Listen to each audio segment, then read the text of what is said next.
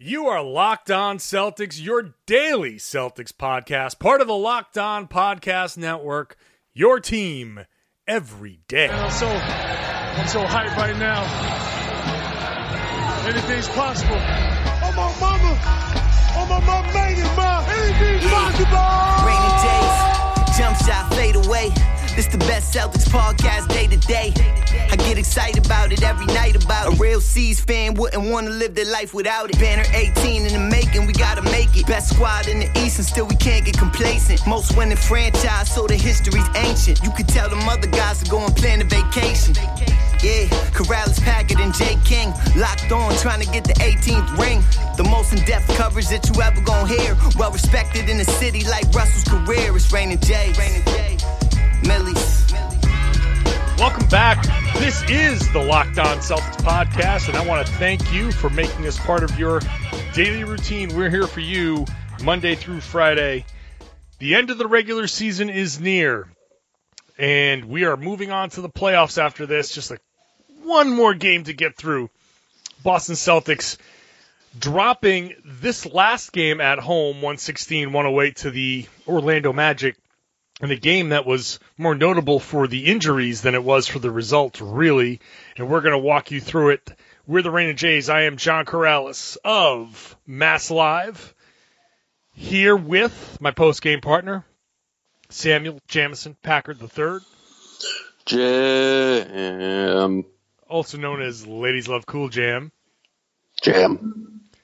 Can't be can't be cheery in a time of or Smart is injured. That's true. That's true. AKA uh, Young Baby Jamwich. Yeah, you knew it. I knew you. You didn't even have to hesitate. Yeah, we got it. I'm getting it.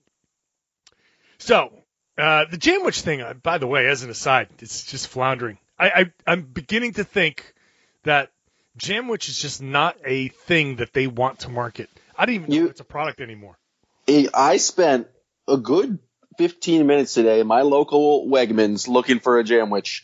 I looked in the peanut butter aisle, uh, other aisles I could think of that might have a jamwich, and uh, I couldn't find it. So how am I supposed to be a corporate shill for their product if I can't even find their products in the only place I've ever seen it is inside the Staples Center. Yeah. And it's like, how am I supposed to do with that? So you're right. It's it's stalled out. I think it's a it's fantastic though. There's the Welches. It's a it's a slow moving company. Yeah, maybe, maybe. There are other jam related products that we could just pitch, so it doesn't have to be jam, which we're just spitballing here, Welch's. Let's uh, get to this game. Again, 116, 108, but literally nobody cared about the loss. Like, the result of this game was of zero consequence. The biggest story of this game right now is Marcus Smart and Jayson Tatum, but really Marcus Smart with the biggest, most serious seeming injury. They're calling it an oblique bruise and not a strain like Adrian Wojnarowski said it was, which would be and not a not a hip contusion like they initially said it was because the hip and the oblique they're different. they're different. I learned that today. uh, I, I'm gonna have to take your word for it. That so apparently the whatever it was, there's there's a bruise, there's something, and according to Brad Stevens, it was spasming as he was walking off the floor. Okay, fine. If we take that at face value, that's much better news than oblique strain. A strained oblique can take a long time to heal. And if it's that, then it's a problem. If it's a bruise, then after a few days it should be fine. And Marcus Smart has a week, basically. They're, they're probably not going to play until next Saturday or Sunday. So that would be good news, I guess. Yeah, it's. I mean, obviously, get, Smart getting hurt in a meaningless, meaningless game is not great. Um, he looked to really be in pain there. He just took a, like a real shot from Vucevic, fell down. Um, not surprised he stayed in the game because he's Marcus Smart. He's a hockey player. That's just what happens. Uh, but like as soon as he like the next play, he checked out. He called for the a sub uh, before he kind of fell down, and then that clip of him just running back down on court on defense just looked so painful. Um, he really would look to be in a lot of pain. Yeah, the, the, the bruise is, is good news, I guess. I feel like at the, if it was a strain, he probably wouldn't play. I've seen like one to four weeks on my brief Google searching for a strain, but if it's just a bruise, I expect Marcus Smart to be back out there because he's a hockey player. He's going to play. The real question is, is like, how much does it affect his movement or um, his shot at all? It's like I, he's going to be out there because he's Marcus Smart. He's like the Aron Baynes type of guy. He's he's clearly going to play. It's just will he be affected at all during the playoffs? Uh, um, and I have no idea at this point. I don't know what it's like to play with a bruised oblique. Yeah, I don't know either. Um, I'll, I'll go back to the old Doc Rivers joke that he said back back when we played, we didn't even know what an oblique was. So that the, these guys nowadays they've got obliques and all kinds of sorts of things to strain. But uh, the the the injury itself looked bad because he needed like he needed a hand, he needed some help to get off the floor. That's a this is a lot a lot for Marcus Smart. The question really of Brad Stevens is why was he even on the floor in the first place? And that's going to be where all of the sports talk radio heads go. Like, it, the game was meaningless. They knew before the game the, the Pacers had lost. So the fourth seed was Boston's. And the only real question was, could they possibly maybe get to the third seed? Uh, but I don't think there was any question about seeding in this one. There was just, this thing was done. They're, they're going to be the fourth seed. And why, why bother putting those guys on the floor? I'll, I'll tell you Brad Stevens' side, and I kind of get the point. Like this is going to be the last game that they played uh, that was any sort of meaningful. Orlando was playing tough. Orlando is desperate. They're they're trying to fight for playoff position, and this is going to be the last opportunity before the playoffs to get these guys a solid 30, 35 minutes of actual NBA basketball, good game reps, and then you're going to take a week off. So, from Brad Stevens' perspective, it was get these guys these reps, keep them in rhythm for as long as possible, then give none of these guys are really going to play against the Wizards. So that this is it. They they've got a week off to prepare now for the playoffs and th- this was supposed to just be an one last good hard game for them. Yeah, and it, and you think about the NBA, we talk about all the time is like they're creatures of habit. They they didn't know the final score of the Pacers game uh, until what, like a half hour before tip it just makes sense to me that they're going, they were going into the game preparing to play, um, kind of just normally they're played a first half. They like the way their rotations worked in the first half seemed normal. Um, I think there was an interview at halftime with Scott Morrison, one of the assistants saying they expected to play normal rotations in the third quarter and then kind of maybe then empty the bench in the fourth. But, um, I don't know. You just, I don't know how cautiously you can really be with like what is smart. You're fourth guy your fifth guy on the mm-hmm. bench. Like eventually you're going to have to play someone. Like if your if your attitude is no one should be playing and so you sit Kyrie, you sit Al, do you also sit Gordon Hayward who seems to be on a good run? Do you like like at what point do you draw the line? It feels like I don't know. This is just like a random injury. Now the decision to send Smart back out there is what seems really wild at the time. I guess it's just like a lot of trust in Marcus Smart, but I don't know. It's just injuries happen in sports. I don't know if you can really just protect everyone from like a weird, kind of, kind of random, just uh, smashing of Smart's hip. I don't know. It it it felt like a just a normal game, and if this doesn't happen, no one like criticizes. It's the ultimate like after the fact thing. I was I was claim uh striving for before the game. I wanted 12 minutes of PJ Dozier, uh, but it I did not get that. So um, I thought they might have rested people, but as soon as they decide not to, and as soon like and the logic Brad presented about just like wanting one more tune up because the Celtics were playing quite well. Magic are a decent opponent. They're going to be trying. Actually, before all the smart stuff happened, and even after the smart stuff happened, I liked the kind of the effort and the energy the Celtics were playing with. Um, so I thought it was like a good kind of tune up in that sense, but it's just, it sucks to see him go out and have Tatum go out so early. Yeah, and speaking of Tatum, it's called a bruise or like a shin contusion, a bruise uh, that he had before the game. Nobody told Brad. He didn't tell anybody. And then he played this game, and then all of a sudden in the first quarter, he's like, "Ah, this hurts," and then they took him out. I don't know anything beyond that. If it's just a contusion, as they say, then he should be fine. Brad, Brad spent most of the post game basically downplaying that that the injuries there. So if he's right, if we believe him, then the, these guys sound like they should be fine. But we're just gonna have to wait and see what the final word is uh, on them. I, I and I agree. Basketball players play basketball, and if you you can't play in fear of the the injury. You just can't because most games go by without an injury. So the you can't just go out there and just play scared all the time. I, I get it.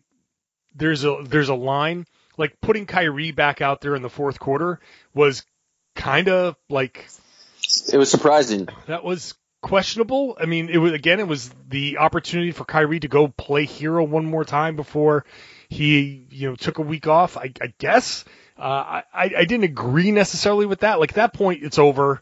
Just let it, just let it lie. But whatever. It, it no one else got hurt but it seemed like for a while there, like a bunch of bodies were going down. Like Jaylen Brown, did he hurt his hand again, or it felt like it felt like there were a bunch of guys like just on the floor and getting nicked up or something. So it was crazy because they they actually the Celtics came back, went on a huge run uh, there in the fourth quarter, they were flying around on defense. And Kyrie seemed like he entered some sort of different chakra, and he was really pumped up and making threes. It just he was very excited he was he was very animated and wanted to win this game. It seems like the, a lot of the Celtics wanted to win this game. The Magic just did a very good job of making sure that Daniel Theis took every single shot in the final three minutes. Yeah, yeah, that didn't work out so well. It was too much Theis. It was a little too much Theis. A little too much. Uh, but that's that's the game. There, that's that's all I have coming out of that game is probably questioning uh, a little bit of what Brad was doing there with some of those uh, guys playing, but you know, at the same time, it is what it is, and uh, just bad luck. So hopefully, Marcus Smart is not too badly hurt. We get word on Monday that he's going to be fine and a couple days off, and he'll be okay, ready to go, and whatever. So we'll wait, keep our fingers crossed for that. When we come back, we'll talk a little bit more looking forward, talk about uh, Gordon Hayward, who is just you know on a tear and changing uh, probably the entire dynamic of the Celtics moving forward, heading into the playoffs. Talk about that and more when we come back. All of you new listeners, if you're enjoying the show and you'd like to subscribe, you can get the show every day on the Himalaya Podcast app. It's uh, taking advantage of this expanding podcast world that uh, it, it, can help you uh, by personally curating your playlists and, and, giving you these new features all the time. So download Himalaya at your app store and subscribe to Locked On Celtics.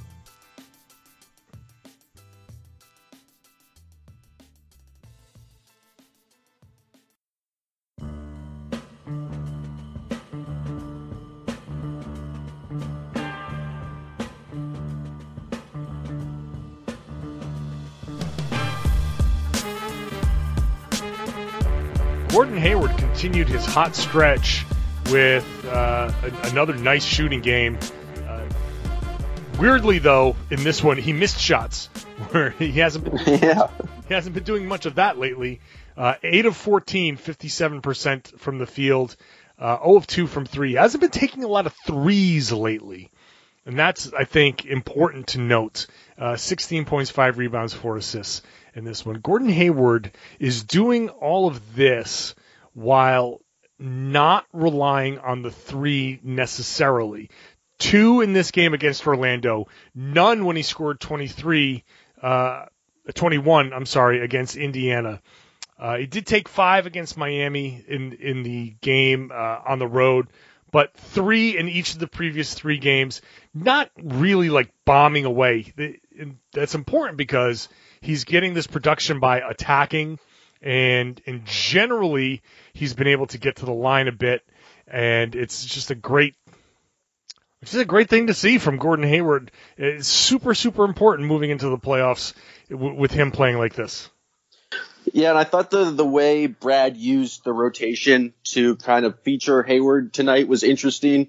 Uh, end of the first quarter, uh, Hayward was in there as the kind of the, he ended the first quarter like last kind of two minutes when Al and Kyrie were on the bench and he actually did a great job. Um, uh, immediately he hit, like hit a floater. I think he drew a foul and trying to cut to the rim and then he, uh, had another nice assist to Mook. And then in the second quarter, there, Al Horford actually didn't play for like the first nine minutes of the second quarter. Uh, and it was just a Kyrie and, and Hayward on the, uh, in the game together. And I just thought it was interesting. The Celtics are going to need to find some sort of lineup that works with Al Horford's on the bench just because everyone knows the on-off numbers. So to see, I think Hayward also did a good job as kind of a, a secondary guy or even primary ball handler in uh, circumstances there uh, with Al on the bench.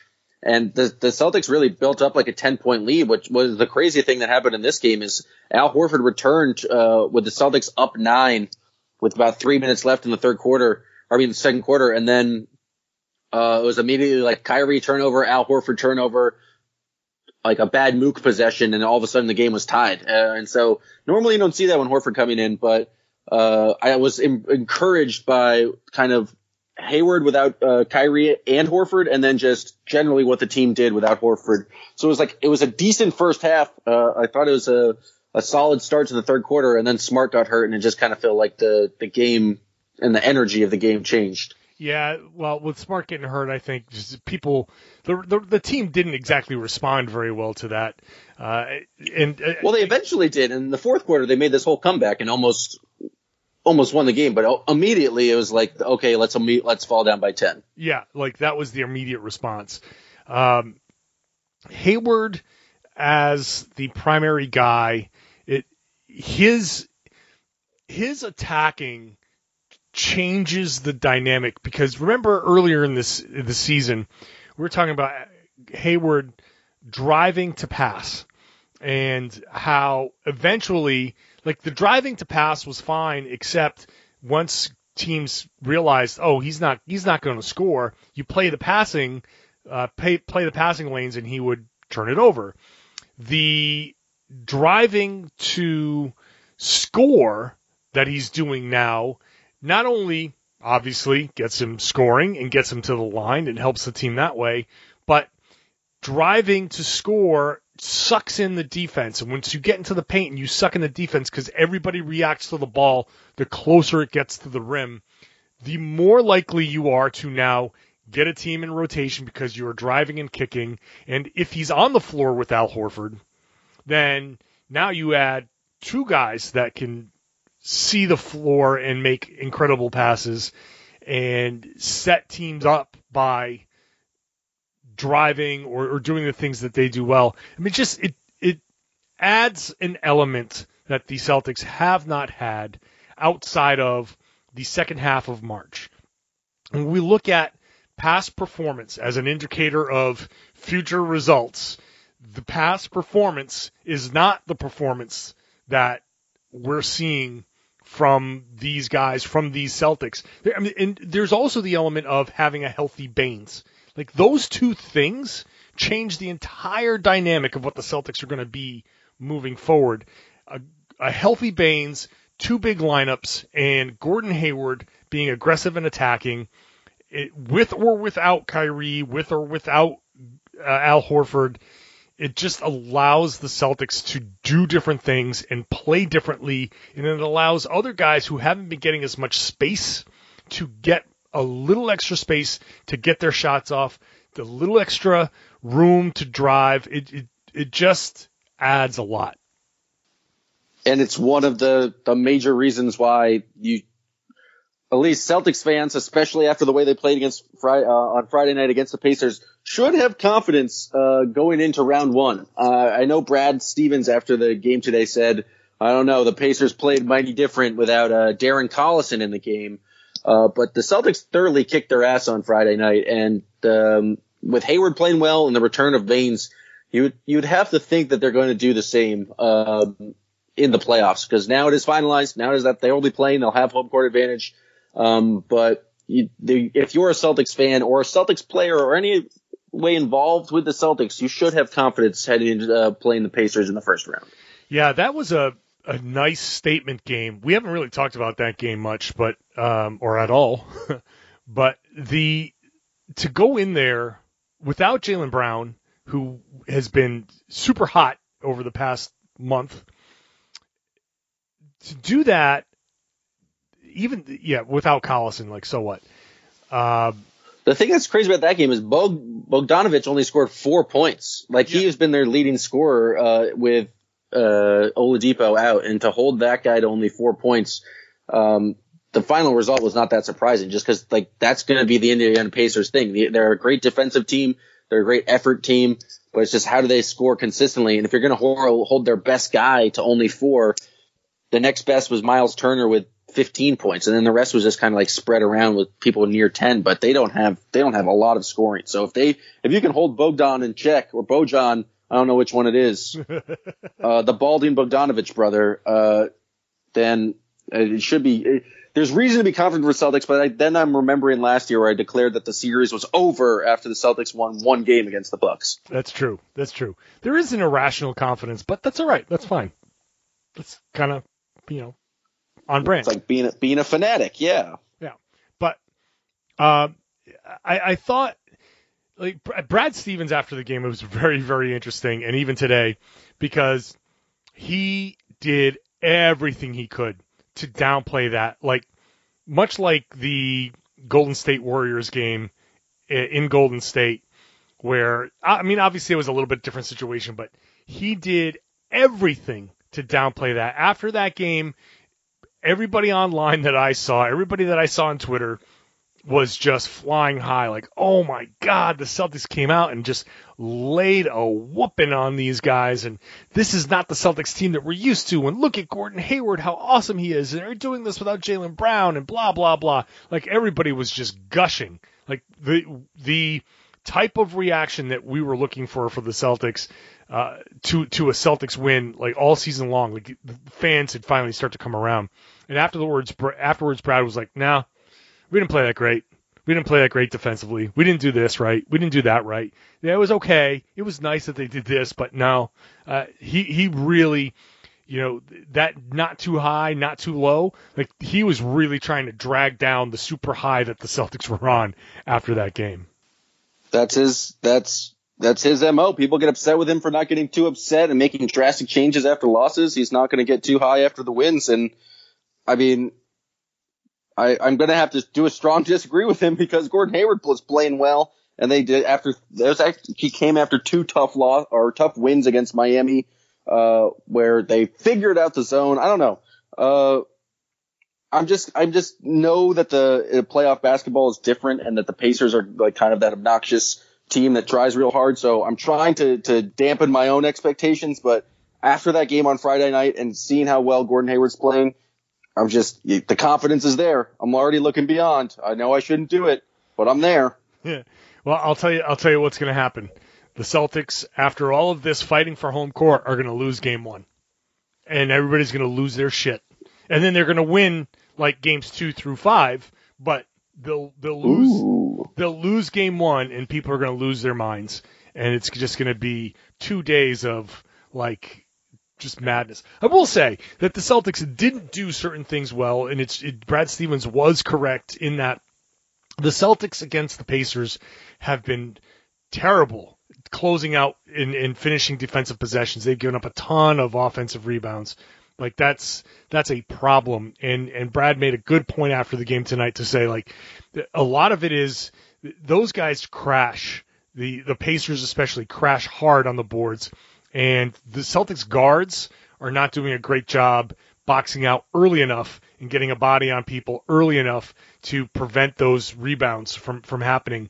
And when the team is scrambling, they they tend to lose guys, and that happens. The other thing, they they still get beat by big guys. They like Vucevic killed him in this game against uh, Orlando. Vucevic was a tank tonight. Vucevic was damn good. I was, was impressed by him. I mean, he's I was like the, he is.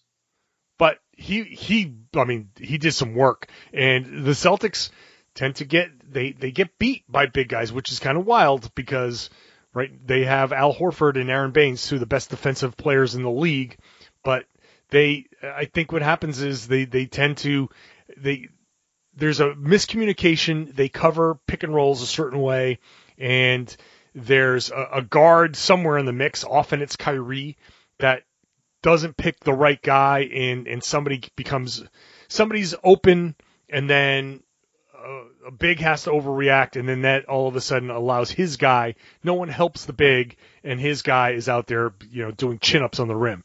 So yeah, it seems like that happens a lot, where the big has to go to meet someone at the rim or in the lane, and then the guy they were covering just gets uh, open season on layups, and that's what Vucevic did tonight. That's what T.J. Leaf did in the uh, against the Pacers or for the Pacers. It's just it's been a kind of a theme this whole season. It's just especially when without Horford and Baynes uh, playing together, like it should happen less with two bigs out there, but when they're just playing one big and that one big is like kind of in charge of protecting the rim, the the guards or the wings player have not done a great job of kind of helping him out on the on the defensive rebounds. Yeah, that's just a simple.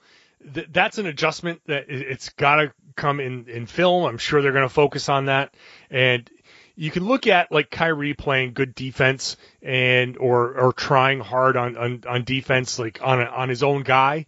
Watch Kyrie off the ball. Watch other guys off the ball, Terry Rozier especially, and and watch what happens in those situations when they get beat. What are they doing? It's everybody gets beat. Like that's not the thing. It, you can't focus on, oh, well, he just took this guy off the dribble. That happens all the time, especially in today's NBA. You can't touch anybody. So you're going to get beat off the dribble. What happens after that? Do you go back and put a body on the big when Al Horford or Aron Baynes roll on over to cut off the penetration?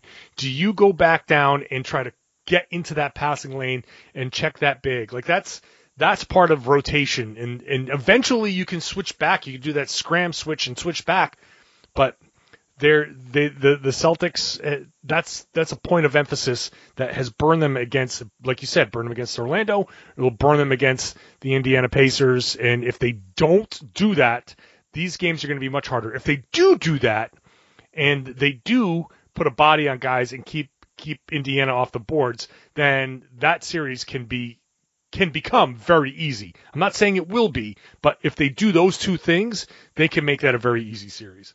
We'll talk much more about the Pacers series. Don't want to, you know, use up all the good stuff now. We'll talk more about that later on in the week.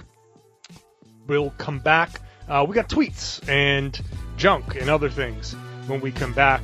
And a reminder, of course, you can get this podcast on the new Himalaya uh, podcast app as well as Google Podcasts, Apple Podcasts, Spotify. If you're a subscriber, uh, if you're not a subscriber, go do that.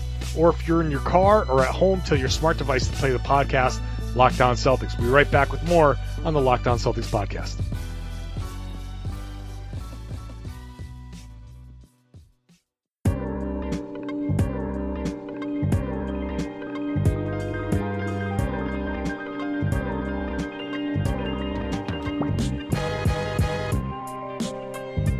Ask you to tweet us every game with the hashtag Rain and Jays if you got a comment about the basketball game, what's going on there, or if you want to have some fun with it, use the hashtag Rain and Junk. We're going to start with some of the Rain and Jays tweets, uh, starting with at Lav- I'm going to use it like like lasagna, Lavornia. I don't know. It's at Lavornia. I'm hoping that that's correct. Uh, with Theis essentially unplayable in the playoffs and the need for one other big body after Horford Baynes, why aren't we seeing some Time Lord at least to experiment? We know Theis isn't an option. Why not explore? Oh. Uh, I would disagree that Theis isn't an option. I know he struggled tonight, especially making uh, the open threes late, but Time Lord has really no idea what he's doing on offense and basically can only roll to the rim Theis can make plays. Theis can do dribble handoffs. I think Theis knows a lot. Like Time Lord's a lot more, I guess, dangerous defensively in terms of his shot blocking. But I think Theis is a guy you would trust more in rotation. Theis is just all way more of a polished player. I just don't think like Time Lord. You just put him out on offense. He's and he gets the ball anywhere not hovering above the rim. It's generally a problem. Yeah, it's it's we see like you, you watch a game and you see like the dunks and you see like some of the blocks, but what you don't end up seeing is the times where he screws up and either loses a guy or gets lost on offense and maybe it shows up in an obvious way, maybe it doesn't. It's just not. He's just not ready. He's not ready, and uh, I would rather him not get the reps. Now, like what? What's to experiment? This is game 81. There's we're not we're not exploring anything. There's no like the the experiment is done. It's over. It's, we're not doing. He's he'll he'll play like 30 minutes against the Wizards, and, and I bet you he looks good against the Wizards. And we got to remember that it, those are the Wizards. Please don't hit me with the oh my god, he played 30 minutes and scored 15 points and whatever. Like we need to play him in the playoffs. Like let's. I, I'm I'm as big a believer in Williams, and I think he's going to have a chance to be a pretty good player, uh, useful player, but not now, not like this, not right now. Uh, at Dallas Nelson 35. If everyone is actually healthy for the playoffs, I'm definitely okay with Mook and Terry not seeing a minute outside of garbage time. Um, they'll probably see a minute. Yeah, unless you're really shortening the rotation to to seven, I don't see how they're not. They're they're going to see some more time than that. Yeah, I don't think you're going to get it down that far, but I do think that you're going to see 40 minutes of Kyrie. I do think there's a good chance you're going to see 37 to 40 minutes of Al Horford, uh, and you'll you'll see a significant amount of time from all the other like Tatum, Brown, Baynes, uh, Hayward. Who else am I missing? Smart, if he's healthy. Uh, that leaves much less time, but you're still going to need Marcus Morris. You're still going to need Terry Rozier. Even if it's for short stints, you're still going to need those guys. And they are capable of doing things. Like they're they're not like Morris had opportunities in this game against Orlando to finish it off and, and he missed he missed everything. Like I don't I didn't even see what his numbers were, but uh, let's see. Marcus Morris was two of nine. So 13 points, two of six from three. Uh, I mean, he, he had open opportunities. He, he could have done more. But look, eight rebounds. He, he has the ability to go out there. Is the size. He, he's going to get minutes. And in some matchups, he'll deserve those minutes. It will need those minutes. So I get it. There's a lot of guys will get more minutes those than them. Their their numbers in the playoffs will be significantly below their regular season numbers. But just prepare yourselves. They're gonna they're gonna still play. They, the Celtics need them to go out there and, and use some minutes. So. Oh, and they're definitely going to miss shots on the road because they are role players, and that's what happened in the playoffs, and people are going to be upset. Uh, okay, there are a couple of questions here about Daniel Theis in this particular game. Uh, one from Trav Lewis who says, "Did I miss why Horford isn't in late? Uh, why is Theis taking threes late in the game? Wouldn't we want to try and win and take the small chance to catch Philly for third? And then at Robert Denton, uh, I suppose the question is why the bleep is Theis the one jacking threes in the last minute 30 in the game, not to mention late fouls. Uh, I, I think is just a, a minutes management thing. Like they, I know that Brad had said the um, get those guys the reps, but I, I think Al Horford's probably the exception to the reps that he doesn't need them necessarily as much as like some other guys might. He's he's the old pro and he knows when and where to take his shots. So uh, getting that, making sure that knee is right is much more important. And Theis, you know, people get on Theis, but Theis was really important in in that comeback. Like he was, he had a couple of blocks. He was protecting the rim. He did get fouls, but as much as many of these mistakes get pointed out, he also did positive things down that stretch, and he was a big part of that comeback. It's also not like the the play call was to get Theis open. The Theis threes came after like repeated driving kicks. One of them was after just like a crazy mook drive that was kind of out of control. Theis is open. I mean, yes, for a reason. I mean, the the, the Vucevic is going to drop back in coverage against those drives, but I have no problem with Theis taking those shots, open threes. Like that's the that's the play he should make when he's that wide open. It just so happens that he's uh, not as good a shooter as Al Horford. Who knew? But it's just it's kind of crazy because I feel like we're going to get to some other tweets complaining about how uh, why Brad was playing uh, the starters in this game, and then we have these tweets complaining about uh, him not playing the starters in the fourth quarter. So it's just uh, no one's happy. It's Yeah. the world of a fan. Yeah, yeah, I know that's how it goes, uh, and and that's I'm not even going to bother. Like we've already talked about the the Tatum pre-existing injury. So at uh, was Commodore Matt Decker, uh, the pre-existing Tatum injury makes Brad's approach to minutes tonight very very interesting. Uh, I watched all of Tatum's warm up and it looked completely normal. Yeah. Uh, there was just like no indication that he was hurt at all. So I don't really understand that. But like, what is Brad to do? He didn't get the information communicated to him. Like either that's on Tatum or that's on the trainer. But I can't really like blame Brad for that. Yeah, I, I don't know. I I really don't know what really went into that, but he seemed surprised by it, and it doesn't seem like a big deal. Like I, I don't know. So the I, I don't know what else to say about the minutes. So let's just get to the rain and junk. All right, raining junk from uh, Micah Malloy. This is more Theis talk. Uh, I think we are okay if Horford and his gorgeous eyes take those last two threes by Theis. I have to strong agree. Al Horford's got the vision. Um, from Funky Funk, Funky Celtics, does Vucevic foul on uh, 75% of his screens or just all of them?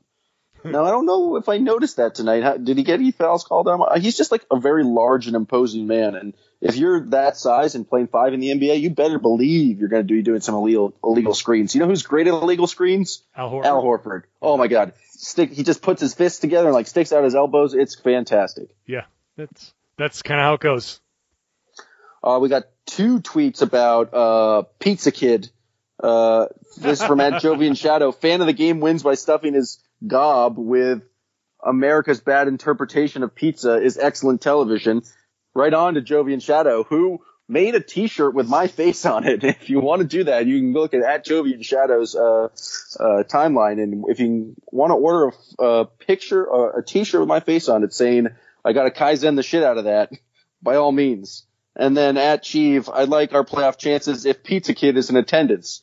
Now, for those who weren't able to see the game, the fan of the game, they choose one every game. And tonight it was just a kid who was uh, staring off into nothing land, just eating a slice of pizza. Uh, he looked very, very confused, and people were very entertained by it. Yeah, he's just sitting there eating pizza. And it, the funny part was his father, I assume it was his father, that pointed out, oh, you're on the Jumbotron. He like looked at it and he goes, like, huh, huh.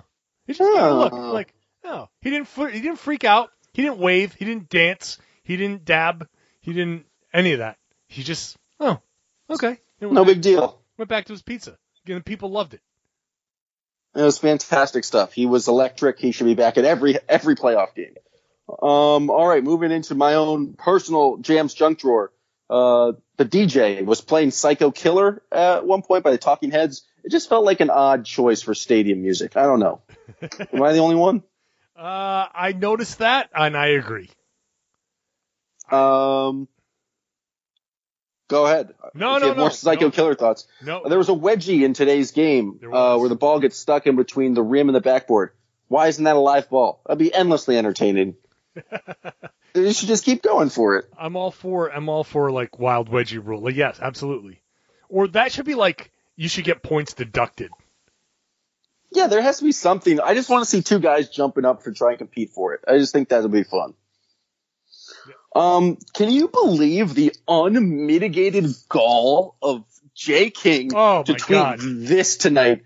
S- Quote, somebody's got to hold the flight crew accountable, so I guess I'll do it. They were suspect during their performance just now, throwing balls all over the place, botching dunks left and right. They're better than that. And it's like, bruh. Bro. I've been tracking the JBFC, the JetBlue flight crew for, I would say since, uh, December Have now. Have you? I went, Have you? I, I have. I went Have you? back. I showed. I showed him the receipts. Um, yeah, the, I was ready. I came into tonight and I was ready to give the JBFC um, some major props. I, I heard from through the grapevine that they they've been in the gym working on their game. Um, and tonight they just it was sloppy. They missed dunks. Yeah. Uh, they missed dunk preparations so much so that they actually uh, Lucky was back. So Lucky's been back in uniform since uh, early February now. But tonight, uh, Lucky he saw what happened with the the JBFC performance, and he called an emergency halftime performance where Lucky did his own dunk uh, and performed that at halftime because he just it was it was such an embarrassment. So I think that just shows good leadership uh, uh, on Lucky to kind of kind of right the ship, and hopefully they can get it going uh, before the playoffs. But the real problem is Jay King trying to act like no one's holding JBFC accountable. Where I have I've been doing it for months now, It's ridiculous. I think that's just a little telling on himself that Jay King d- didn't even realize that the JBFC was your beat. Like I, when I saw Miss Dunks, I I didn't tweet anything, but I almost tweeted at you because I knew it was your beat. I was going to give you that respect. I chose to stay away from it. I actually st- chose to stay away from it and let you handle it. And that's just that's how you're supposed to handle that situation. I, I appreciate the respect, and I give Jay King the, the same respect. If I see him interviewing a player in the locker room, I'm just gonna like walk on up and try to like steal the interview. It's just you just gotta stay in your lane, Jay King. No, it's you absurd. should. You should go walk in there and be like, no one's no one's talking to Mook Morris anymore, so I guess I got to do it. Even though that's Jay King talks to Mook Morris like every day. Yeah, it's it's it was ridiculous. Then he tried to tried to know, he tried to spin it after the game. It was it was BS, and I frankly am upset. um, finally, with like uh, it's a short juncture because after Marcus Smart uh, got hurt, uh, I was just uh, texting my friend who is in medical school, and then just on WebMD looking up uh, how long it takes to heal from oblique strains. And uh, oh, how weird is it that Woj got that like 30 seconds after Marcus left the floor? I just don't get like what the process is. Does someone in the trainer's room text Woj? How does he get that uh, medical update? It makes no sense to me. Yeah, I don't know. He knows somebody in there. So I like Somebody in there who got it wrong, like or a little bit wrong. like if you're the Celtics, like somebody between like who Uh, do you think they did a sting and they like released information and then but to one person they said it was a strain and now they know who leaked to Woj? Oh man, that'd be badass. well, hey, I mean, look, who could it be? Like, it's I, I, I don't want to go into a whole thing and start naming names, but like, there's only a certain chain of command that gets information out once a player's back there. Somebody there has to have like Woj has to be texting somebody who can give that information. So, I don't know. Like, I just hope that person there. was got caught in that sting, man. Yeah. Danny Ainge said, "No, no, no. Tell that one person it was no big strain," and then they found out. Diabolical.